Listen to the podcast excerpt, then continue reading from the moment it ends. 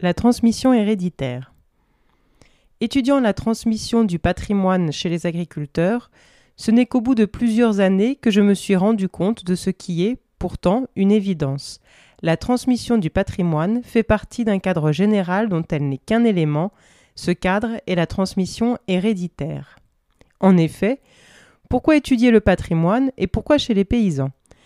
Parce qu'il est un moyen de transmission du statut social et que, chez les agriculteurs en particulier, il apparaît comme le véhicule privilégié, sinon le véhicule exclusif, de cette transmission. Le terme transmission est lui-même révélateur. Pourquoi employer ce terme et non celui d'acquisition du statut ou d'accession au statut d'agriculteur? Parce qu'on sait, entre guillemets, que chez les agriculteurs, l'acquisition du statut est bien liée à une transmission, à la passation par un individu de son statut à un autre individu. On sait, toujours entre guillemets, de surcroît, que cette passation ne prend pas place entre n'importe quelles deux personnes, mais entre parents, et plus précisément entre ascendants et descendants. Si ceci n'est pas précisé, c'est que cela va de soi. C'est que dans notre culture, la transmission est implicitement héréditaire, c'est qu'on n'envisage pas d'autre espèce de transmission. Non qu'il n'en existe pas d'autres, mais le terme transmission connote passation familiale, et son usage est réservé à ce type de passation, quels qu'en soient d'ailleurs les objets, qu'il s'agisse de patrimoine, de statut, d'habitude ou de traits physiques. Or, la transmission héréditaire de caractéristiques sociales, par opposition à la transmission involontaire de caractères génétiques, et, de façon surprenante, peu ou prou étudié.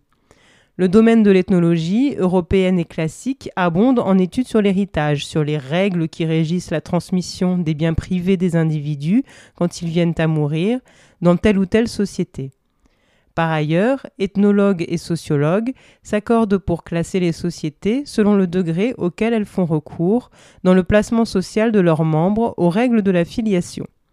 Ce n'est certes pas le seul critère retenu, mais c'est un critère majeur. Entre les ethnologues qui étudient les sociétés non occidentales, dont les sociétés de caste, et les sociologues qui étudient les sociétés occidentales de classe, le consensus est total sur ce point. Et pourtant, curieusement, la transmission héréditaire n'est étudiée en elle-même ni par les uns ni par les autres. À un bout du spectre, on trouve donc des études très détaillées sur la façon dont la transmission héréditaire est réalisée dans un groupe social précis, surtout dans les sociétés entre guillemets primitives, qui sont, parmi les parents, les successibles, quelles sont les circonstances, les modalités et les rites de transmission entre parents, etc. À l'autre bout, on sait dans quelle mesure la transmission héréditaire existe ou non par quoi elle est mitigée ou éventuellement remplacée. Mais la question centrale, qu'est-ce que la transmission héréditaire, reste virtuellement intouchée? Je voudrais ici essayer de mentionner quelques-uns des problèmes de sociologie générale que soulève cette question, ceci non avec l'ambition d'apporter des réponses, mais avec celle plus modeste de montrer que la transmission héréditaire mérite le statut d'objet théorique et par ceci, j'entends qu'il est nécessaire de replacer la transmission héréditaire dans le cadre plus large de la transmission sociale et urgent d'élaborer une problématique générale qui n'existe pas de celle-ci. Pour ce faire, j'examinerai d'abord les grandes fins que sert la transmission héréditaire. J'indiquerai dans quel ensemble de réponses logiques réalisées ou non à ces fins elles devraient être appréhendées. Ensuite, je tenterai de démontrer le paradoxe que constitue la transmission héréditaire dans la représentation que notre société se fait d'elle-même, et comment ce paradoxe est reflété dans le traitement qui lui est réservé par la sociologie, comment la sociologie révèle, dans son traitement de la transmission héréditaire, qu'elle ne la considère tout simplement pas comme un phénomène social. Je ferai l'hypothèse que ceci explique l'attitude bizarre de la sociologie vis-à-vis de la transmission héréditaire, qu'elle admet comme un regret, qu'elle prend en compte tout en l'ignorant. Enfin, je soutiendrai que les faiblesses inhérentes à un tel traitement pourraient être responsables des zones d'ombre qui subsistent dans la compréhension de l'articulation entre les deux domaines qui relient la transmission héréditaire, celui de la famille et celui de la société englobante, en appuyant ma démonstration sur des exemples tirés d'études empiriques. Du point de vue de la société globale, la transmission héréditaire répond à plusieurs exigences dont le caractère contraignant est plus ou moins marqué. Il va de soi, par exemple, que les membres actuels d'une société doivent abandonner leur statut et leurs biens s'ils en ont quand ils abandonnent l'existence. C'est une contrainte générale, quel que soit le régime de propriété. Le monde matériel possédé par une génération donnée doit, qu'il soit approprié privativement ou collectivement, échoir d'une façon quelconque aux survivants. Une société, quelle qu'en soit la forme, est par définition douée d'une pérennité supérieure à celle de l'individu. C'est en ceci qu'elle se distingue des groupes de facto et de la génération ou de la cohorte.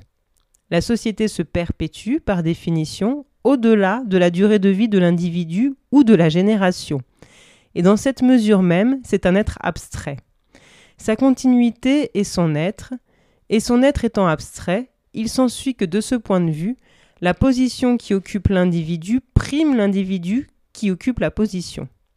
Une société est donc un ensemble de positions avant d'être un ensemble d'individus, une structure avant d'être un groupe concret.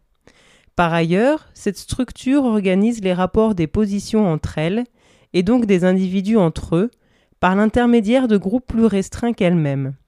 Ce sont ces groupes, et non les positions individuelles, qui sont les éléments réels de cette structure. Et c'est dans ces groupes que les positions individuelles sont réalisées. Ces termes étant posés, nous dirons donc que la société se perpétue par la perpétuation des groupes qui la composent et dont l'organisation entre eux constitue la structure, l'être de la société. Les groupes étant comme la société des ensembles de positions, leur existence dépend du fait que ces positions soient remplies par des individus, et puisque ceux-ci sont mortels, qu'ils soient remplacés. Donc la transmission héréditaire répond à une nécessité générale de l'existence des groupes. D'autre part, du point de vue des individus, elle répond à la nécessité de leur intégration dans la société qui est effectuée par le remplacement dans les groupes. Ces deux exigences sont satisfaites par un seul processus que l'on peut appeler indifféremment recrutement générationnel ou désignation de nouveaux membres. Mais on voit fort bien que, si la transmission héréditaire réalise efficacement ses finalités, celles-ci sont cependant susceptibles d'admettre d'autres solutions. La transmission héréditaire ne peut exister que parce que ses finalités existent, mais la réciproque n'est pas vraie. Ces finalités n'exigent pas, pour être satisfaites, la transmission héréditaire. Celle-ci n'est qu'un des moyens possibles de désigner les nouveaux membres du groupe, désignation qui est la condition de recrutement générationnel.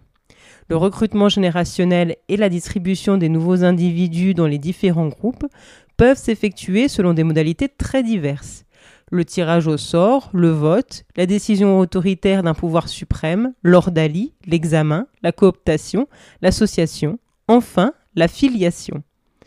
De fait, toutes ces modalités de distribution existent hic et nunc. Le tirage au sort est pratiqué dans de nombreux petits groupes à tâches précises, dans les jeux et les opérations de commando, pour n'en citer que deux exemples très différents. La décision autoritaire est pratiquée dans de nombreux groupes de travail, dans la désignation des ministres du gouvernement, etc. Les traits communs de l'ordalie et de l'examen sont trop connus pour qu'il soit utile de les rappeler. L'examen se distinguant de l'ordalie en ce qu'il appartient formellement au modèle méritocratique ou, dans la terminologie de Max Weber, bureaucratique. La cooptation et la filiation sont très proches l'une de l'autre et appartiennent toutes deux un type plus large, ce sont deux cas où la désignation d'un nouveau membre est réalisée par association avec le détenteur d'une position.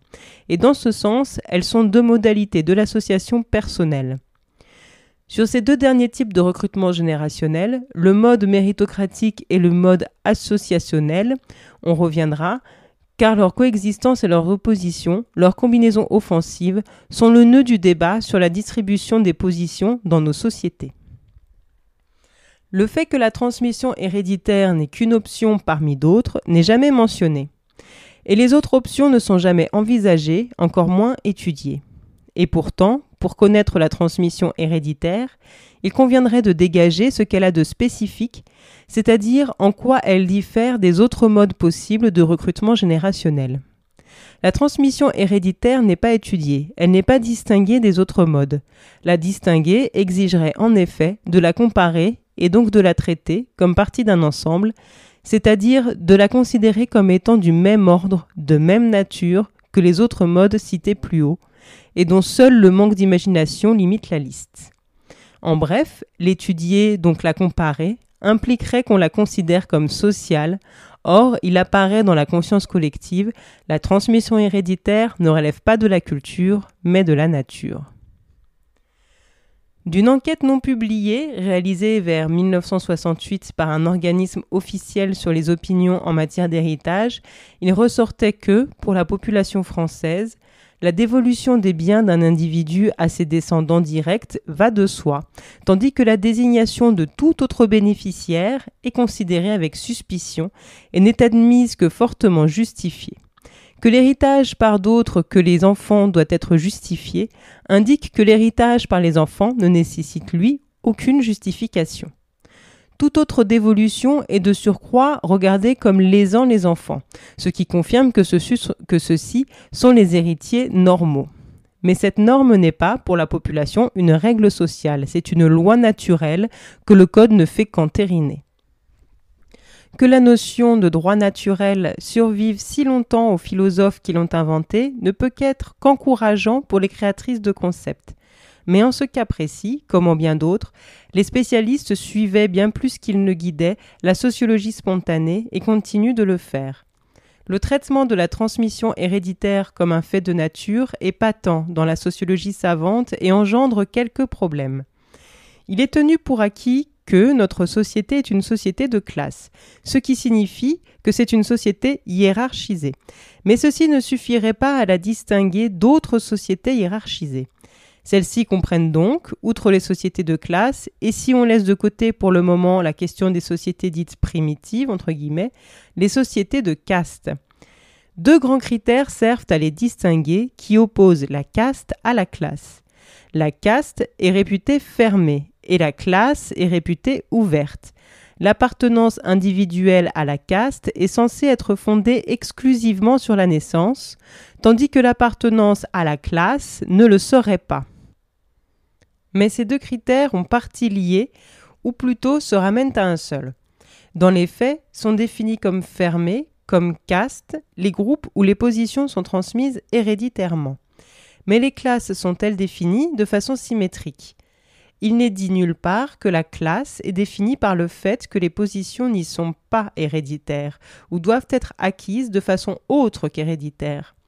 Il semblerait donc que la distinction entre caste et classe ne soit pas si tranchée qu'elle apparaît d'abord, qu'il s'agisse d'une différence de degré et non de nature. Ceci est confirmé par l'existence du concept de classe ouverte. Si la caste est définie par opposition à la classe comme fermée parce qu'héréditaire, la classe devrait, elle, être ouverte par définition aussi. Or, tel n'est pas le cas. Car si l'on doit qualifier la classe d'ouverte, spécifiée quand elle n'est pas héréditaire, il faut donc penser que, non qualifiée, la classe est héréditaire. Dans la représentation que notre société se fait d'elle-même, pour le sens commun, l'hérédité des positions va de soi. Dans les textes analytiques classiques sur les classes, chez Marx et Engels pour commencer, elle est également prise comme un donné. Mais précisément parce qu'elle va de soi, elle n'y apparaît pas comme une dimension théorique, alors que le caractère hiérarchique de la classe fait explicitement partie de la définition de la classe. Son caractère héréditaire en fait implicitement partie. Il est certain que les acteurs et les observateurs de la réalité sociale ont constamment à l'esprit, quand ils parlent de classe, l'idée que les fils d'ouvriers deviennent normalement, entre guillemets, ouvriers, et les fils d'entrepreneurs, normalement, entrepreneurs. Cependant, dans la même représentation, les fils d'ouvriers ne deviennent pas inévitablement ouvriers, et cette représentation correspond plus ou moins à la réalité. Les positions sont modalement, statistiquement héréditaires, mais ne le sont pas nécessairement. Or, c'est ceci qui distingue la classe de la caste. Il est donc abusif de les opposer l'une à l'autre comme si elles différaient en nature, alors qu'on a affaire à une différence de degré. La caste et la classe ne sont pas séparées par des oppositions formelles, mais par des degrés, ce qui implique qu'elles sont au contraire situées sur un même continuum, qu'elles occupent des places certes différentes, mais sur une dimension unique. Qu'il s'agisse bien d'une dimension unique est confirmé par le fait que, sur ce continuum, la classe ouverte est plus classe et moins caste que la caste, tandis que la classe non qualifiée plus caste et moins classe que la classe ouverte. Le lien explicitement établi entre fermeture d'un groupe d'une part et appartenance régie par la naissance d'autre part révèle à la fois le statut naturel de la transmission héréditaire et l'absence d'une problématique générale de la transmission. On considère qu'un groupe est fermé quand et parce que son accès est réservé aux descendants de ses membres. Or, le clergé sous l'Ancien Régime, et encore aujourd'hui, est certainement un groupe social fermé, et pourtant, l'accession aux fonctions sacerdotales n'est pas réglée par l'hérédité, puisque ces magistrats ne peuvent être que des célibataires. Bouglé 1925. Ce groupe, le clergé, constituait sous l'Ancien Régime l'un des piliers d'une société qu'on s'accorde pour définir, par opposition à la société moderne post-révolutionnaire, comme régie par la naissance. Et cependant, les positions de cet ordre ne pouvaient, sauf exception scandaleuse, être transmises de père en fils. Là, clairement, un autre mode de recrutement générationnel était et est à l'œuvre, la cooptation. Ceci ne signifie pas d'ailleurs que la naissance, par exemple l'origine sociale des individus, fût ou soit indifférente. Mais précisément, si elle n'est pas indifférente, on doit en conclure que la naissance peut agir par d'autres voies que celles de la transmission héréditaire, et qu'il est donc faux de les tenir pour synonymes. Mais l'apport le plus important de cet exemple est qu'il dément le lien obligé entre fermeture et hérédité, et nous force en conséquence à revoir la question de ce que sont la fermeture et l'hérédité. Si l'on admet que le clergé est un groupe fermé, on doit alors inclure le recrutement, par cooptation dans les définitions des groupes fermés. La définition de la fermeture en est réciproquement élargie elle devient un accès réservé aux individus personnellement associés avec un membre actuel du groupe, quelle que soit l'origine de cette association, par exemple qu'elle dérive de liens de parenté ou non. Corollairement, l'hérédité ne serait, elle, qu'une modalité particulière d'un mode plus général, l'association. Et c'est ce mode qu'il faut étudier, dans ses modalités. D'après quels critères de choix, parenté, affinité, etc., les membres du groupe s'associent-ils tel ou tel individu de la nouvelle génération? Mais aussi dans ses implications pour le fonctionnement du groupe pour le compte duquel les membres actuels recrutent. Car il est clair que dans ces deux modalités de l'association, l'hérédité et la cooptation, reposent un même postulat, sans lequel elles seraient d'ailleurs toutes deux impossibles. Celui que le détenteur actuel d'une position a la capacité d'en disposer personnellement, de la donner à quelqu'un d'autre. Or, si l'identité des donateurs et des donataires, père, oncle, fils, neveu, étranger, ami, élève, etc., est importante, on voit bien qu'elle est cependant secondaire par rapport à leur qualité de donateur et de donataire, et cette qualité, en ce qui concerne les donateurs, découle de leur droit de donner.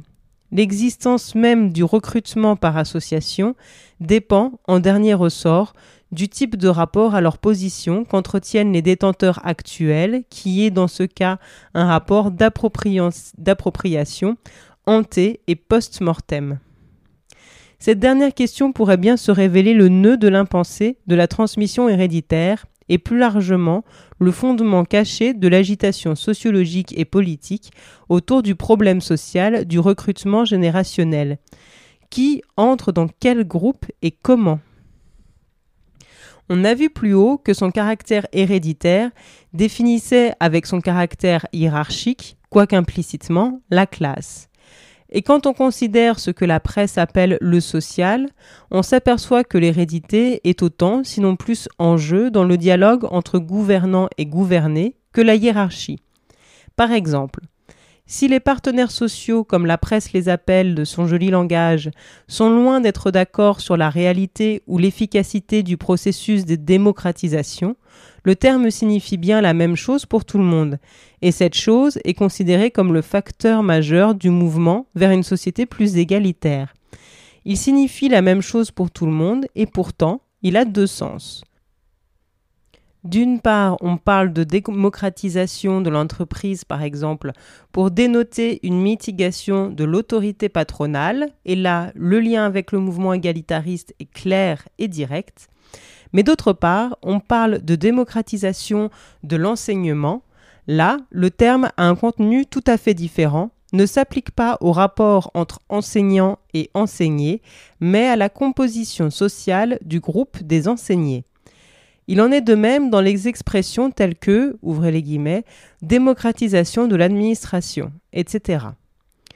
Dans cette seconde acceptation, la hiérarchie interne des groupes, pas plus que leur hiérarchie entre eux, ne sont en cause.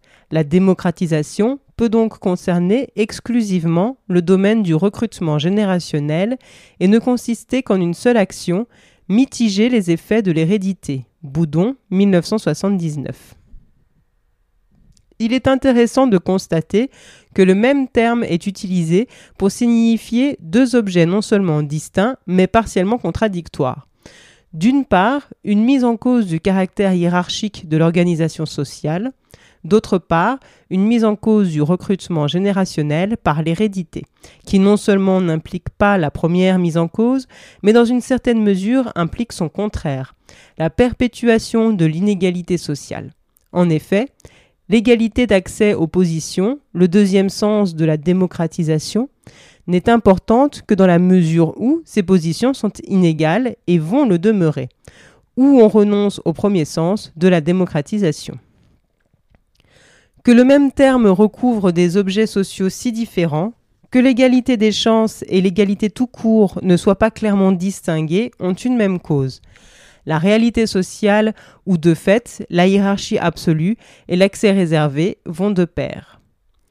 On peut se demander comment le problème des classes serait posé si la hiérarchie des groupes restant intacte, les positions étaient intégralement distribuées à chaque nouvelle génération par des processus excluant totalement l'intervention des parents et plus généralement des détenteurs actuels de ces positions par un tirage au sort par exemple.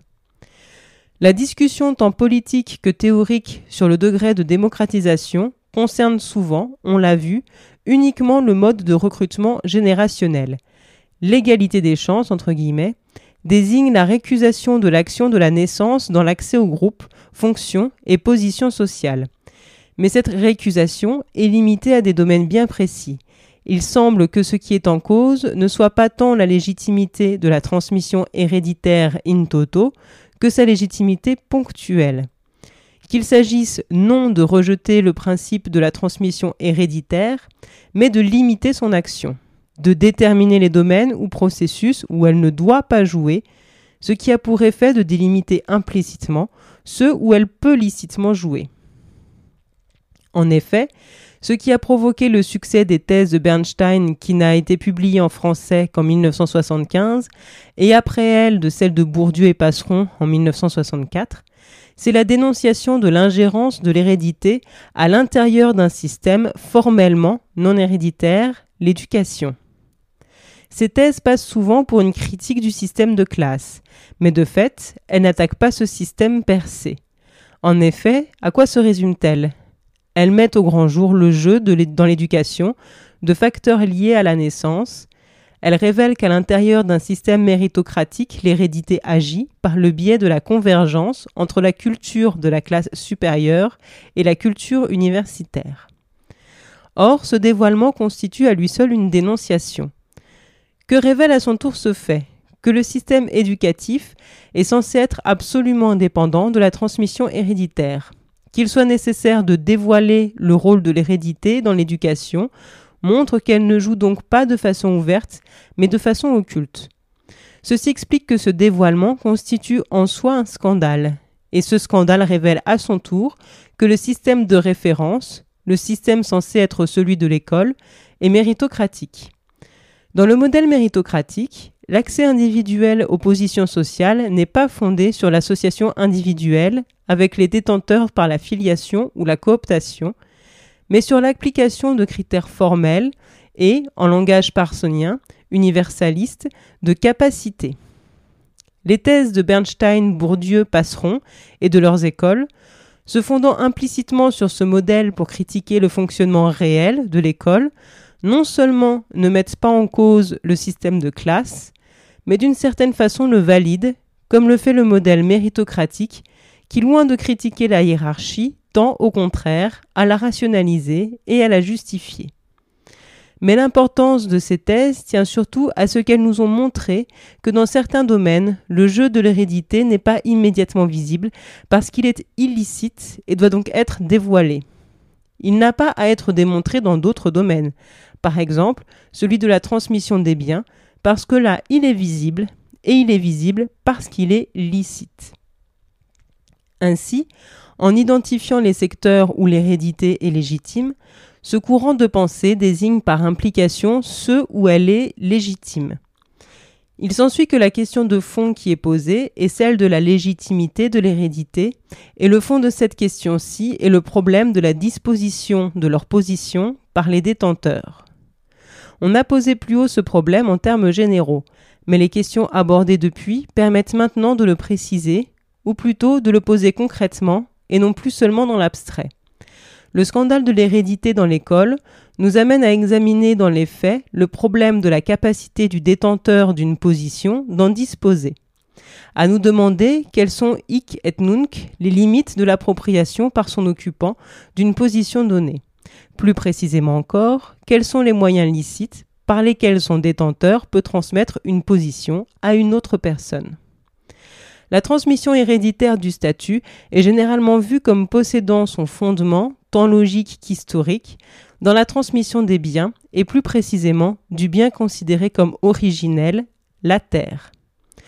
Nous nous représentons la société moderne comme issue d'une ou deux sociétés de petits producteurs agricoles d'une part, indépendants de l'autre, et par exemple propriétaires de leurs moyens de production. C'est à ce modèle que l'on oppose la société industrielle contemporaine, et c'est ce modèle que l'on impute à l'époque immédiatement précontemporaine. Par ailleurs, bien que l'on sache que si ce modèle a eu une réalité historique, ce qui n'est pas sûr, cette réalité est du même coup contingente. Le modèle apparaît cependant comme une situation ahistorique, sinon naturelle, au moins entre guillemets originelle. Dans une société à la fois mythique et réelle, la terre est l'instrument de production privilégié, son appropriation est privative, enfin, elle est transmise héréditairement. Pour la pensée indigène de nos sociétés, comme pour la pensée sociologique, la transmission des biens est la forme première, originelle, de la transmission du statut. Mieux, elle en est la cause, dont la transmission du statut n'est qu'une conséquence presque fortuite. Pour la même pensée, la passation de la terre de père en fils est une donnée quasi naturelle, un corollaire inévitable de l'appropriation individuelle de la terre. Or, la transmission des biens reste un domaine légitime de la transmission héréditaire. L'ouvrage de Bourdieu et Passeron 1964 s'intitule Les héritiers. Que signifie un tel titre sinon que la transmission culturelle est une application indue d'une institution juste, l'héritage? Cette transmission occulte et illicite est considérée comme radicalement différente de la transmission visible et licite des biens. L'illégitimité de la transmission héréditaire de la culture n'est pas démontrée parce qu'elle n'a pas à l'être, il suffit de montrer l'hérédité. En ce domaine, son illégitimité va de soi. Tout se passe donc comme si la légitimité ou l'illégitimité de l'hérédité découlait des domaines d'application, de leur nature propre, et en somme naturelle, et non des règles sociales. Et pourtant, y a-t-il une solution de continuité entre ces deux domaines et ces deux processus, ceux de la culture et ceux des biens?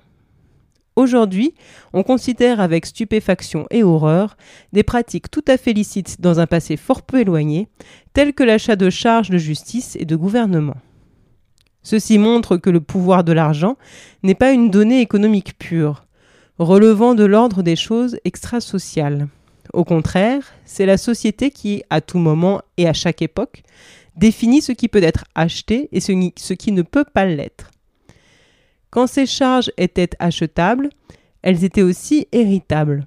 Aujourd'hui, il paraît inique qu'un individu devint magistrat parce que son père l'était. Il se dégage une philosophie selon laquelle l'accès à la fonction doit être en général régi par la capacité prouvée de l'individu à la remplir. Mais cette philosophie est-elle le principe de fonctionnement réel de notre société? Point n'est besoin de jeter le regard loin en arrière. Aujourd'hui encore, les charges d'officiers ministériels s'achètent et s'héritent.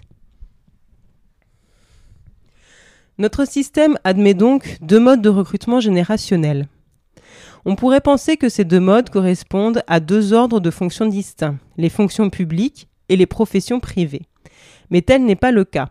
Comme l'exemple des notaires d'une part, l'évidence historique de l'autre le prouve. Les fonctions publiques peuvent être régies par l'hérédité, et de nombreuses professions privées sont, de plus en plus, d'accès méritocratique, les professions libérales. Enfin, cette distinction même entre public et privé, si l'on veut dépasser la définition totalement contingente de l'administration, est parfaitement arbitraire. D'un point de vue d'intérêt public, entre guillemets, comme d'un point de vue fonctionnalité, entre guillemets, il n'existe pas de différence substantielle entre la profession de magistrat et celle d'agriculteur. Toutes deux sont des fonctions sociales et utiles. Cependant, L'idée de l'hérédité d'une charge de juge fait dresser les cheveux sur la tête, tant qu'il est parfaitement admis que l'on devienne agriculteur, épicier ou patron d'usine par héritage. Il pourrait sembler que la ligne de partage soit constituée par le fait que les deux derniers, derniers métiers requièrent un capital et non les premiers. Et l'on pourrait croire que l'accès à la profession se fait à la faveur de l'héritage du capital. Mais c'est prendre les choses à l'envers. L'histoire montre que le fait pour un métier d'être lié ou non à la possession de biens matériels n'est pas un donné immuable ou naturel, puisque ce fait change. C'est donc par la décision sociale que l'exercice de certains métiers l'est encore. Sous l'Ancien Régime, le métier de magistrat requérait une fortune personnelle. Ce n'est pas la nature des fonctions qui dicte leur appartenance à l'un ou l'autre système d'accès. C'est au contraire la société qui retire certains métiers et du domaine vénal et du domaine de l'héritage. Ainsi, il serait faux de penser que certaines fonctions sont héréditaires parce qu'il se trouve qu'elles exigent des biens. Si elles exigent des biens, c'est parce que la société n'a pas décidé que leur hérédité était insupportable. Encore que de nombreux compromis aient vu le jour qui combinent méritocratie et hérédité. Ainsi, les professions libérales exigent à la fois un capital et des diplômes. L'analyse de l'évolution historique montre que la ligne de partage est fluctuante et qu'en conséquence, l'exercice du métier d'épicier par achat ou héritage d'un fonds de commerce pourrait être demain perçu comme aussi scandaleux que l'est aujourd'hui le souvenir de vénalité des charges de magistrat. De fait, dès maintenant, il se dessine tout un courant dans ce sens parmi certains éléments de la profession agricole. L'accent est mis sur la vocation et la capacité, et dans le même temps, il est contesté que la possession d'une exploitation soit une condition suffisante et même pour certains nécessaire de l'exercice de la profession. Le fonctionnement du processus héréditaire de transmission n'est plus lié exclusivement à la transmission du métier du père. C'est bien ce qui ressort des études de mobilité sociale et des travaux sur l'héritage culturel. D'une part, la transmission peut avoir un cadre plus large que celui de la profession. Les parents peuvent transmettre à leurs enfants un statut semblable au leur sans nécessairement leur donner leur situation propre. D'autre part, le nombre de positions dont l'accès est régi par les filières formelles, concours, examens, etc., s'accroît sans cesse. Il en résulte que la transmission du statut passe de façon croissante par la transmission des techniques de succès à des épreuves formelles. Ce déplacement ou ce complément à la succession classique liée à l'héritage matériel explique d'ailleurs pourquoi la transmission du statut est de plus en plus la transmission d'un statut semblable au statut du père, sans être néanmoins le sien propre, sa position. Aussi, les études de mobilité sociale délimitent-elles des unités qui ne sont pas des professions, mais des ensembles de professions considérées de statut équivalent? Ces catégories socio-professionnelles, entre guillemets, correspondent donc à des degrés sur une échelle hiérarchique. Leur regroupement en ensemble encore plus large sert souvent de définition opératoire des grandes classes de notre société. Ces études de mobilité sociale sont l'un des seuls champs d'études empiriques des classes. Or, elles révèlent particulièrement le statut paradoxal de la transmission héréditaire. Elles apportent sans le vouloir un démenti sur ce point aux théories qu'elles opérationnalisent. En effet, quelle est la définition de mobilité sociale? Comment est-elle mesurée? On compare la position d'un individu au moment de son entrée dans la vie active non pas à sa position 30 ans plus tard, mais à la position de son père en fin de carrière.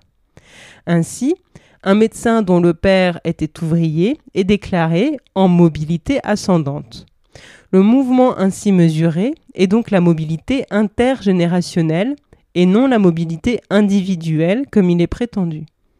Mais est-ce vraiment prétendu? Même pas, pour une raison éclairante. Les deux ne sont pas distingués. Il est donc clair que l'hérédité du statut est ici un postulat de départ de ces études. L'individu est supposé commencer sa carrière du lieu social où aboutit celle de son père. Mieux encore, l'histoire de sa carrière et l'histoire de la carrière de son père sont confondues. Mobilité intergénérationnelle et mobilité individuelle sont tenues pour synonymes. Si la position actuelle d'un individu est de même statut que celle de son père, cet individu est décrété immobile. En d'autres termes, cette situation est tenue pour l'hypothèse nulle de la mobilité sociale. Et de surcroît, pour une situation d'inertie, puisqu'elle est posée comme le contraire de la mobilité du mouvement. Si seules les autres situations sont appelées de mouvement, donc réputées avoir été causées par un process, il en, découle, que celle-ci est considérée comme causée par un non-process, c'est-à-dire non causé. L'hérédité du statut est donc, dans cette vision, ce qui se passe quand rien ne se passe, ce qui survient en l'absence de tout process, en somme, un process qui est normal en même temps qu'il n'en est pas un. La similitude des positions du fils et du père est appelée stabilité, la différence entre leurs positions, mobilité. Or, la similitude n'est en aucun cas une stabilité, ne peut en aucune manière être la conséquence d'une inertie. Il a fallu que, d'une façon ou d'une autre, cette similitude entre deux personnes physiques distinctes soit atteinte.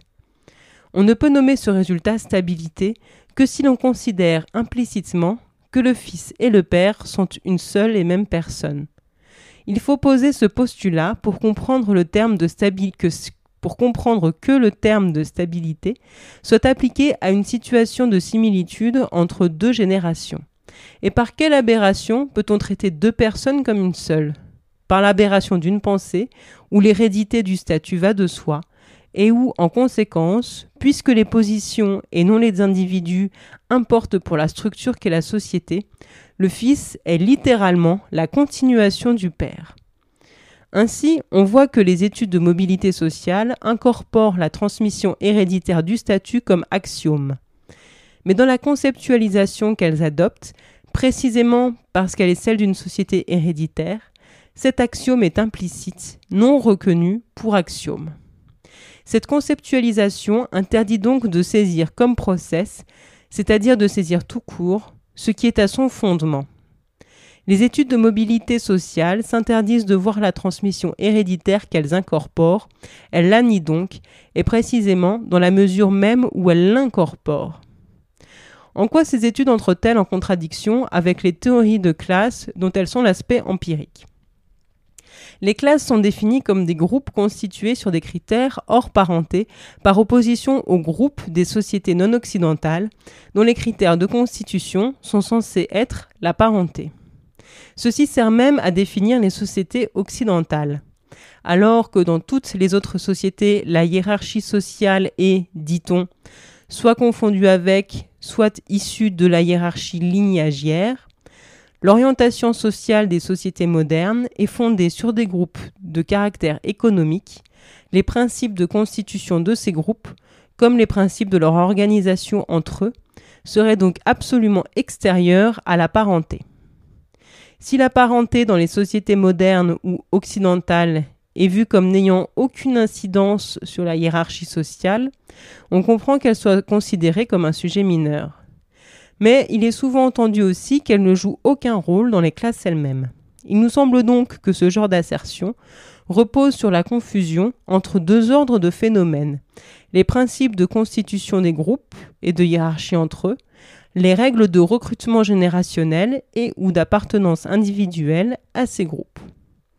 En effet, on peut très bien concevoir à la fois que les groupes soient constitués sur des critères hors parenté et que l'appartenance individuelle y soit régie par la parenté.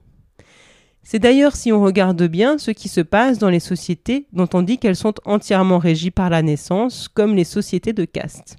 Ce que l'on dit en fait, c'est qu'on a prêté attention qu'au recrutement générationnel dans les sociétés de caste. Car dans ces sociétés, les regroupements sont professionnels ou religieux, comme la hiérarchie qui les ordonne entre eux. Seule l'appartenance individuelle à ces groupes est de caractère familial. Mais les principes de constitution et d'ordonnancement des groupes sont, comme dans nos sociétés, extrafamiliaux. Inversement, dans nos sociétés aussi, l'appartenance individuelle est fortement liée à la parenté. D'abord dans les faits, les études de mobilité sociale constatent une large mesure d'hérédité du statut, mais aussi dans les représentations et même les théories savantes mais implicites, les études susdites incorporent dans leurs prémices, donc au niveau théorique, l'hypothèse de la prévalence, de l'université, bref, de la normalité, de la transmission héréditaire du statut. Or, ceci est en contradiction flagrante avec les théories explicites des classes qui n'accordent aucune place à la parenté dans le système hiérarchique de notre société. Mais justement, de même les études de mobilité n'accordent pas vraiment de place à la transmission héréditaire, en la traitant comme une inertie, elles en nient le caractère de process, le caractère social, et la relèguent dans le naturel. Dans la même société, la nôtre, l'hérédité est traitée comme une institution, et donc étudiée par l'ethnologie et par la sociologie de la famille, tandis que la sociologie générale la traite comme un fait présocial. Non seulement ces traits spécifiques d'institution, mais sa nature même d'institution sont ignorés. Plus exactement, on n'en retient que certains aspects en s'arrogeant le droit d'en laisser tomber d'autres. Or, si on aborde l'hérédité, il faut la considérer dans tous ses aspects, la prendre ou la laisser. Mais on constate que ce devoir évident n'est pas respecté. C'est ce que nous allons montrer maintenant, comment certains traits ou implications de l'hérédité sont arbitrairement sortis de leur contexte, comment ils sont donnés pour la totalité de l'hérédité, avec la double conséquence que l'hérédité elle-même est ignorée et que son action dans et entre les groupes sociaux est faussement représentée. On examinera en particulier deux hypothèses implicites ou explicites qui sous-tendent la problématique de l'acquisition du statut social, problématique qui fait partie de celle des classes, celle selon laquelle l'hérédité joue uniquement dans le sens de la stabilité ou de la reproduction, et celle selon laquelle l'hérédité n'a aucun effet sur les principes internes de constitution des groupes sociaux. Si l'on doit admettre que le statut social est, même dans nos sociétés, largement héréditaire, il reste qu'un groupe social n'est cependant jamais composé uniquement d'individus nés dans ce groupe. Ceci est essentiel puisque c'est précisément ce qui permet de qualifier les classes d'ouvertes. Or, de ce fait, un aspect surtout est retenu, la possibilité pour les individus d'entrer dans une classe supérieure à leur classe de naissance. Les études de mobilité sociale mettent l'accent sur ce mouvement-là. La mobilité ascendante ou son absence, qui est centrale à la préoccupation de démocratisation, et délaisse relativement la mobilité descendante, qui est un corollaire et une condition de la première, mais n'est pas positive, donc désirable au même titre. L'autre aspect de la situation où tous les membres d'une classe n'y sont pas nés, à savoir le fait que, corollairement, tous les individus nés dans une classe ne s'y trouvent pas, et lui jugé indigne de toute considération. Il semble que la raison en soit que cet aspect est implicitement confondu avec la mobilité descendante. Or, on attribue toujours implicitement les mêmes causes à la mobilité descendante qu'à la mobilité ascendante. On les considère comme résultant du processus méritocratique de l'existence et de l'efficacité desquels la mobilité est le signe autant que la conséquence. Inversement, la non-mobilité est vue comme le résultat de l'hérédité et même la marque de son existence. Donc l'action de l'hérédité est égalée à une action de similitude, et l'hérédité elle-même est identifiée à et par cette action. Tandis que toute action de différenciation est postulée comme non seulement extérieure, mais antagonique à l'hérédité. L'institution héréditaire dans cette vision ne peut que causer la similitude entre parents et enfants, et elle ne peut causer que cela. Or, l'évidence sociologique s'inscrit en faux contre ces postulats. Il repose sur une simplification de l'hérédité, sur une confusion entre les différents niveaux qui la composent, et sur une ignorance volontaire de ces règles, de leur contenu, comme du fait qu'elle en a. L'hérédité en tant qu'institution fait partie de l'institution familiale largo sensu. Celle-ci est, on le sait, une organisation hiérarchique. Cependant, ce fait est commodément oublié dans les études sur la mobilité sociale et sur la transmission culturelle.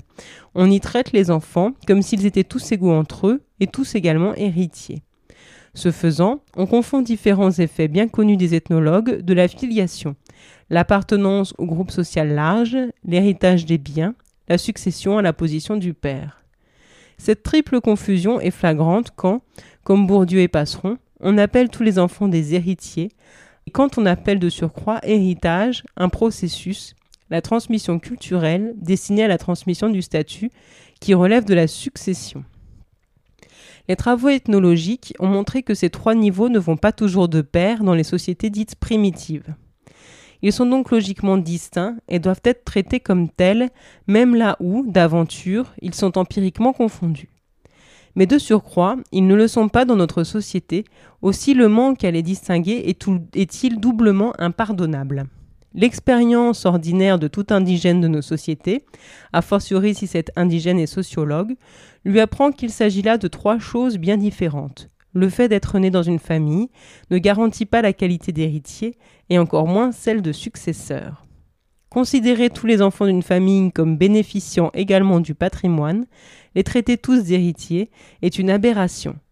Dès lors que l'on parle d'héritage, on parle d'un système qui non seulement peut être, et il faut considérer cette possibilité, mais aussi est, le plus souvent, fondé sur l'avantage et l'inégalité. Par exemple, l'exclusion plus ou moins totale des filles de l'héritage des biens caractérise la majorité des systèmes, dont certains sont très bien connus de nos auteurs, Bourdieu, 1972. Ceci ne les empêche pas de traiter les différences entre héritiers culturels, en particulier entre filles et garçons, comme attribuables uniquement à des processus sociaux généraux et de ne les rapporter en aucun cas à la logique de l'institution qu'ils invoquent, l'héritage.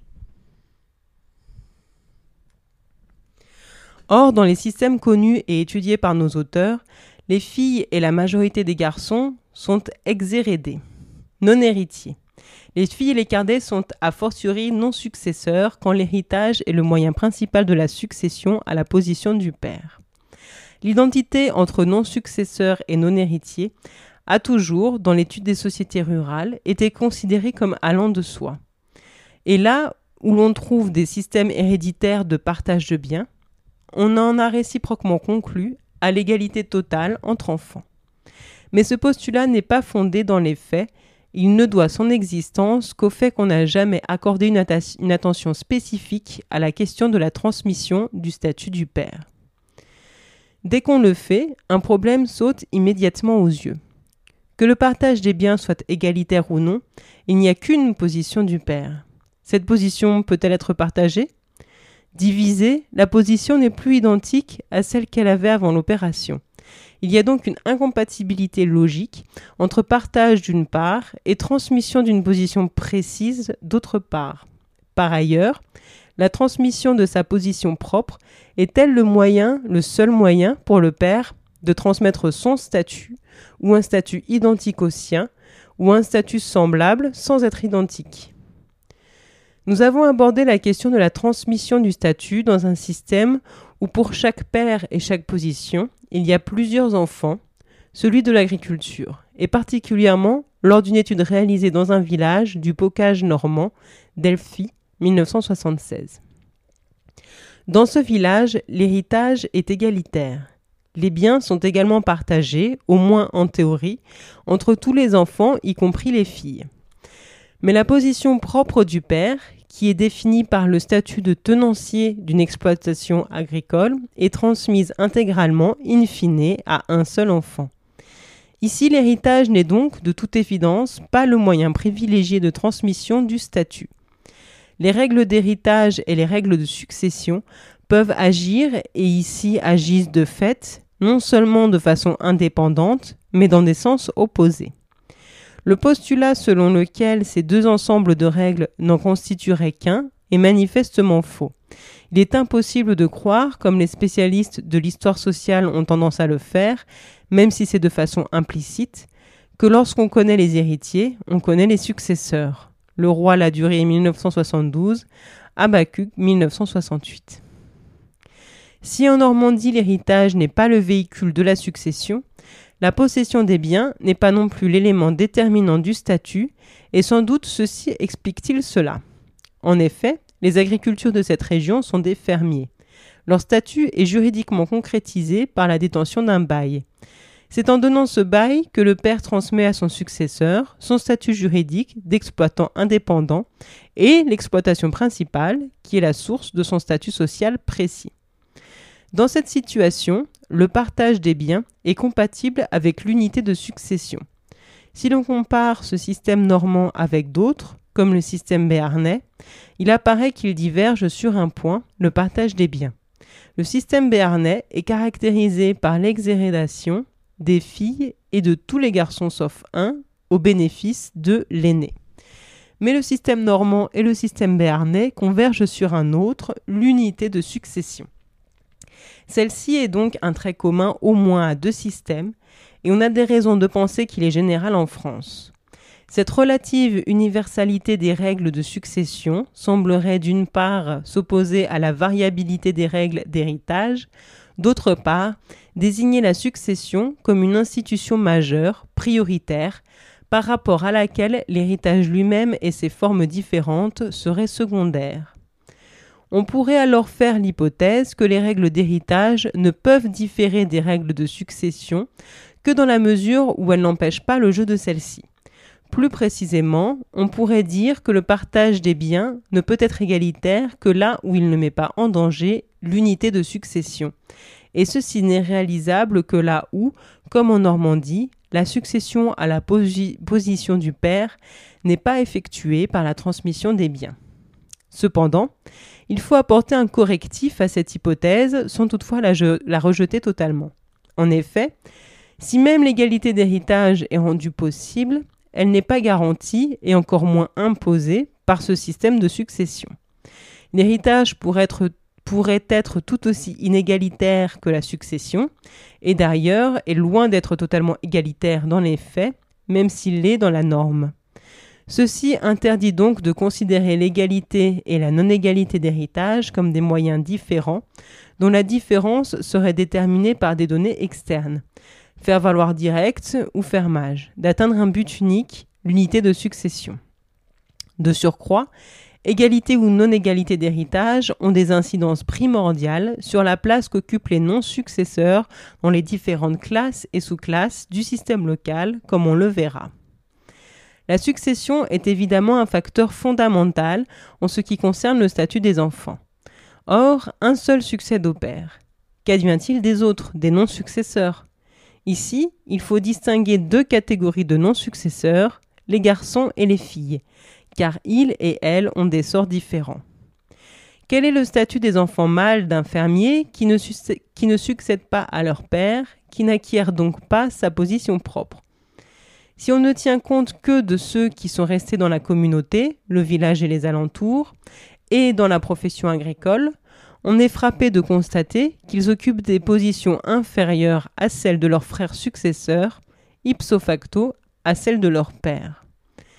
D'abord, ils n'acquièrent que lentement et péniblement le statut nominal d'exploitant qui est donné et d'entrée de jeu à leurs frères successeurs. Leurs carrières sont longues et difficiles, ils mettent deux fois plus de temps à s'établir que les successeurs, et ceci pour arriver à exploiter des surfaces deux fois moindres. Ils sont clairement défavorisés sur le plan économique par rapport à leurs frères. Si l'on peut, pour les besoins de l'analyse, classer sommairement les agriculteurs de la communauté en gros et petits, on remarque que les enfants de gros qui ne sont pas successeurs deviennent des petits. Il en résulte que les groupes des petits est alimenté par deux populations distinctes, d'une part les successeurs des petits, d'autre part les non-successeurs des gros. Il est clair que le principe de constitution de ces populations est, dans les deux cas, l'hérédité. Le même processus qui engendre la similitude entre père et successeur fils petit engendre la dissimilitude entre père gros et fils non successeur petit. À ceci, on pourrait rétorquer que ce n'est pas l'hérédité qui a fait des non-successeurs des agriculteurs, puisque justement, ils ne sont pas devenus en continuant leur père. Cet argument procède de la vision partielle et partiale de l'hérédité que nous avons dénoncée plus haut et qu'il est aisé de, réfuter dans des cas particuliers pour deux raisons précises. D'une part, on ne peut pas, logiquement, choisir de voir l'hérédité dans le cas des successeurs et de l'ignorer dans le cas des non-successeurs. L'existence des successeurs implique l'existence des non-successeurs. L'hérédité est l'ensemble de ces positions complémentaires dont l'une ne peut exister sans l'autre. Elle est plus encore, elle est le mouvement par lequel ces positions sont à la fois créées et, créées, différentes elle est un processus de différenciation. Et pratiquement, la non-succession de la majorité des enfants est le prix, au sens le plus concret et économique du terme, de la succession de l'un d'entre eux à l'exploitation intégrale du père. Il est évident que l'égalité ou la non-égalité d'héritage engendre pour les non-successeurs à la position du père des situations très différentes et ceci non pas en dépit, mais en raison de la constante qu'est l'unité de succession. On a vu que la position propre du père est transmise intégralement à un seul in fine, mais aussi que les frères demeurant dans la communauté ont des statuts nominaux d'agriculteurs, des statuts indépendants. Or, la situation des mêmes individus, des non-successeurs demeurant dans la communauté, est, dans le système béarnais, très différentes. En Normandie, les modalités de la succession, qui sont trop complexes pour être expliquées ici et que nous avons appelées l'institution des terres tournantes, l'égalité de l'héritage et la structure du patrimoine permettent l'installation à son compte, l'accès au statut d'agriculteur indépendant de plus d'un fils. Ce n'est pas à la seule force du poignet que les non-successeurs deviennent exploitants. C'est grâce à l'aide du père les fils d'ouvriers agricoles ne deviennent pas exploitants. Or, qu'advient-il des mêmes individus dans le système béarnais? Toute possibilité de s'installer à son compte leur est refusée. Ils ne peuvent rester qu'en devenant cadets, c'est-à-dire domestiques sans salaire et obligatoirement célibataires sur la propriété de leur père échu à leurs frères successeurs. On voit donc que les cadets normands ne doivent pas leur statut indépendant uniquement à des facteurs hors hérédité, puisque les mêmes cadets, dans un autre système héréditaire, ne peuvent pas acquérir ce statut, sont des dépendants, entre guillemets. On voit aussi que les non-successeurs ne sont pas simplement rejetés par l'hérédité hors d'elle, au contraire, ils sont par elle très précisément placés. En Normandie, les cadets sont placés devant une situation inférieure à celle du successeur, mais néanmoins indépendante. Dans la situation du cadet normand, on peut privilégier soit le statut indépendant, soit le déclassement par rapport au père et successeur. Le déclassement apparente les cadets normaux aux cadets béarnais, mais la possession d'un statut indépendant les en différencie profondément. Or, il faut bien rendre compte de cette différence. Et puisque toutes les variables externes sont, sauf preuve du contraire, égales, la possibilité d'acquérir, de quitter la Terre, etc., on ne peut en trouver l'origine que dans les différences entre les deux systèmes d'hérédité. L'hérédité normande n'a pas seulement une action absolument défavorisante pour les cadets. Elle les défavorise, certes, mais à l'intérieur de certaines limites, dans une mesure exacte, et cette mesure est moindre que celle de la défaveur béarnaise. Ceci montre, à contrario, que le traitement béarnais des cadets n'est pas non plus une exclusion pure et simple des mécanismes de l'hérédité, mais une défaveur extrême, au moins plus prononcée que la défaveur normande, et héréditaire. On ne peut retenir du sort des cadets normands que le désavantage qu'ils subissent. L'avantage dont ils bénéficient par rapport à leur homologue béarnais est un trait du système normand tout autant que le désavantage.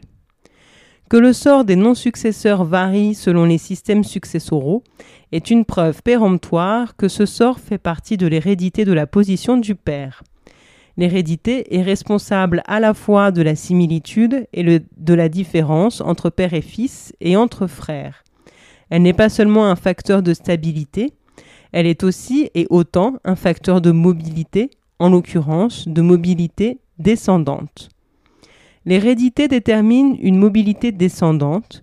Elle envoie les non-successeurs dans des positions inférieures à celles des successeurs, mais la comparaison entre cadets normands et béarnais a montré que, de surcroît, elle ne les envoie pas dans n'importe quelle position inférieure. On a vu que les cadets normands, tout en ayant des positions inférieures, ont cependant des statuts indépendants, formellement semblables à cet égard à ceux de leur père. Il n'est pas sûr que la position des cadets béarnais puisse en revanche être à juste titre qualifiée de position.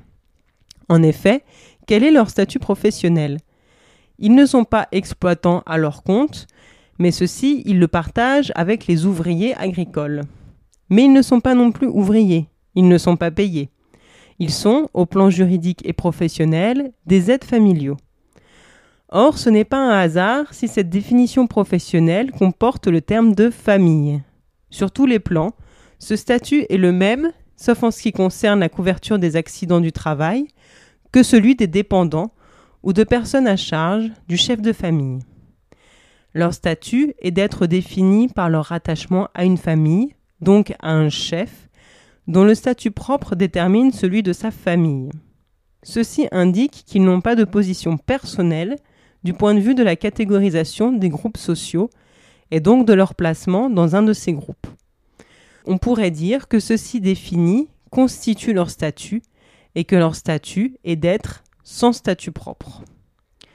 Ceci jette quelques lumières sur les questions de la possibilité du partage de la position du père et de la possibilité que le père transmette un statut qui soit semblable au sien sans être le sien. Dans le système normand, la position propre du père n'est pas partagée.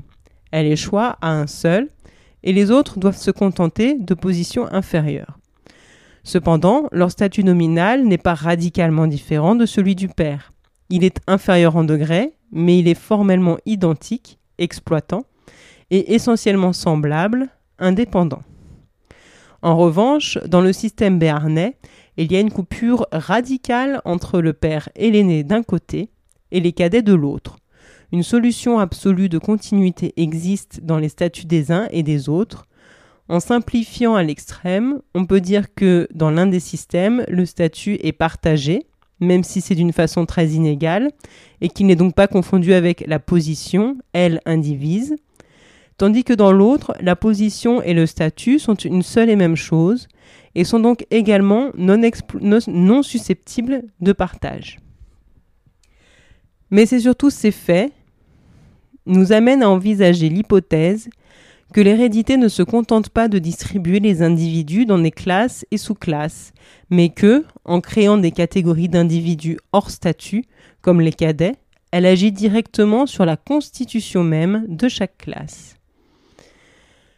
Les termes classe et groupe social sont souvent utilisés de façon interchangeable les deux connotent à la fois un ensemble de positions individuelles et un milieu social large. Ainsi, la classe paysanne stricto sensu désigne l'ensemble des positions individuelles d'agriculteurs, la classe ouvrière, l'ensemble des positions individuelles d'ouvriers, etc. Néanmoins, il va en même temps de soi pour tout le monde que la classe ouvrière comporte bien plus d'individus que les seuls ouvriers que la classe paysanne ne se limite pas à la population des chefs d'exploitation. Chaque classe comporte donc d'une part les individus détenteurs des positions qui définissent cette classe, et d'autre part d'individus que nous appellerons pour le moment les non-détenteurs de ces mêmes positions. L'usage du même terme pour désigner et le groupe large et l'ensemble des positions définissantes entretient d'abord une confusion entre deux ensembles sociaux distincts dont l'un est nettement plus restreint en nombre que l'autre.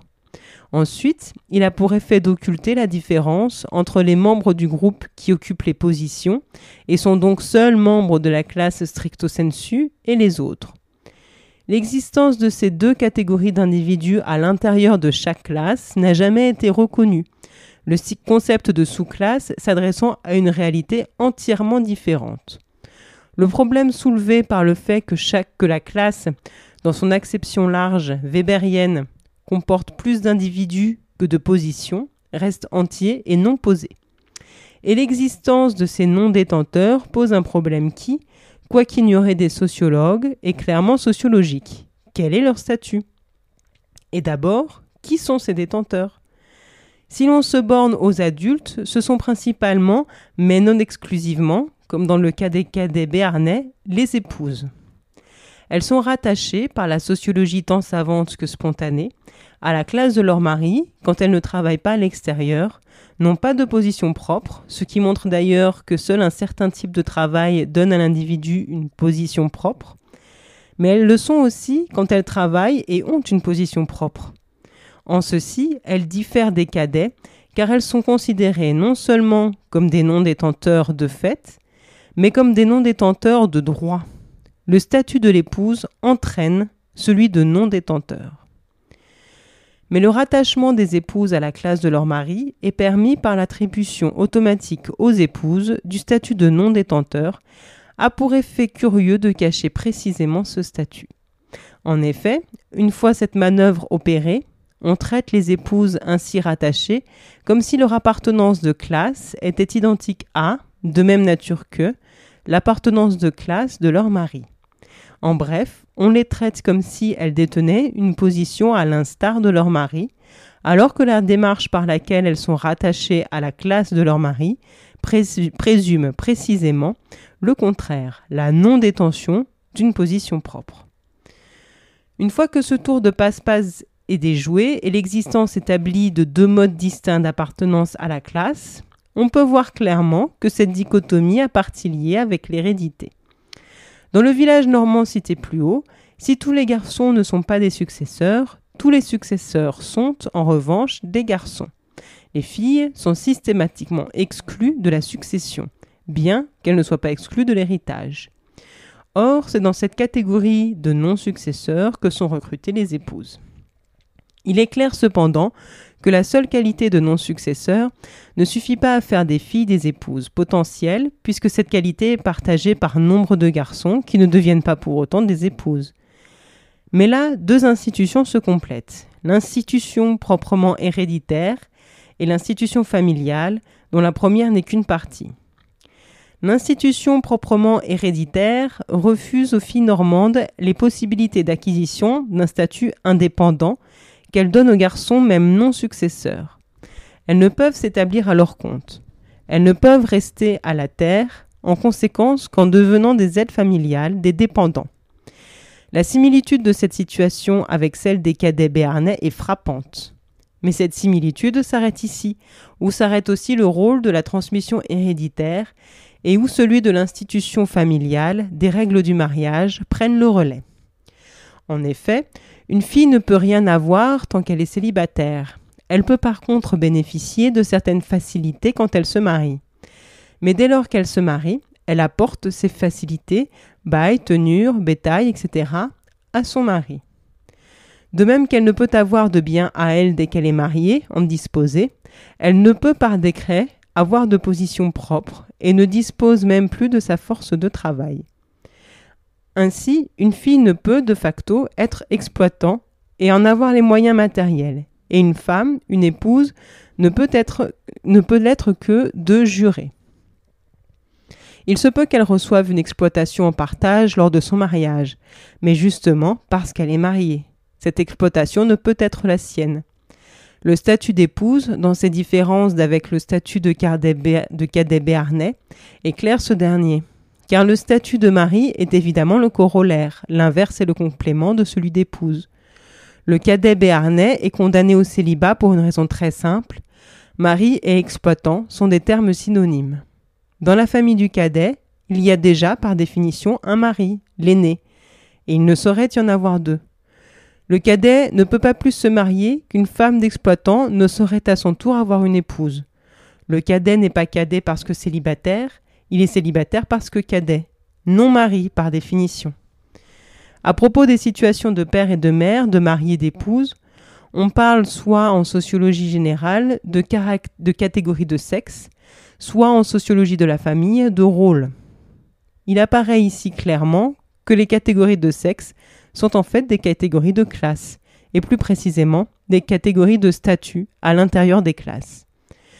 L'institution familiale a une dimension synchronique. Elle crée ses rôles familiaux, et une dimension diachronique. Par l'institution héréditaire, elle crée les catégories de non-successeurs qui alimentent l'un de ces rôles familiaux. Ceux-ci, à leur tour, retentissent sur l'hérédité. Toute notre discussion a été fondée sur l'hypothèse et la réalité que chaque couple ne peut transmettre qu'un statut. Et on a toujours parlé du statut du père. S'il n'existe qu'une seule position par couple parental, c'est parce que les épouses n'ont pas de position à tenir, ni donc à transmettre. Ainsi, on voit que quand on prend réellement, c'est-à-dire totalement en compte l'hérédité, on ne peut plus lui attribuer le rôle univoque qu'on lui accorde généralement parce qu'on choisit de ne voir que ce rôle. L'hérédité ne désigne pas seulement qui entre dans une classe donnée, mais aussi qui n'y entre pas. L'hérédité, partie de l'institution familiale, est, comme elle, hiérarchique. Elle ne contribue pas seulement à la similitude entre parents et enfants, mais aussi à deux types de différences. La différence entre parents et enfants et la différence entre enfants loin d'être d'abord un facteur d'inertie sociale, ou mieux un facteur d'hérédité des positions au sens classique, elle est aussi et autant un facteur de mouvement ou de non-hérédité. Si elle permet à certains enfants d'acquérir la position de leur père, elle l'interdit à d'autres, et le premier résultat n'est obtenu qu'au prix du second. Elle distribue les enfants nés dans une même classe dans différentes classes et sous-classes. Mais son action ne s'arrête pas là elle crée une masse de non-successeurs, condition de la création d'une population de successeurs. L'institution familiale synchronique prend ensuite le relais et transforme une partie de ces non-successeurs en épouses, créant ainsi une catégorie de non-détenteurs, catégorie de sexe à l'intérieur de chaque classe. La transmission héréditaire est universellement vue comme un phénomène naturel. Réciproquement, L'adoption par les enfants de la position de leur père est qualifiée de stabilité. L'hérédité est donc doublement identifiée à l'inertie, comme nature et comme stagnation. Elle est appréhendée comme une absence de process, conduisant à une absence de process. Or, il est clair que, c'est un phénomène social, puisque c'est un mode de recrutement dans la société. Il est clair aussi que ce mode de recrutement exige nécessairement une action, que c'est un process. En conséquence, l'adoption par les enfants des positions de leur père est en soi un mouvement.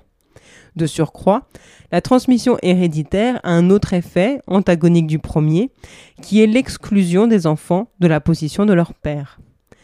Ces deux effets sont liés non seulement parce qu'ils sont tous deux héréditaires, mais parce que le second est la condition du premier, de l'effet héréditaire classique.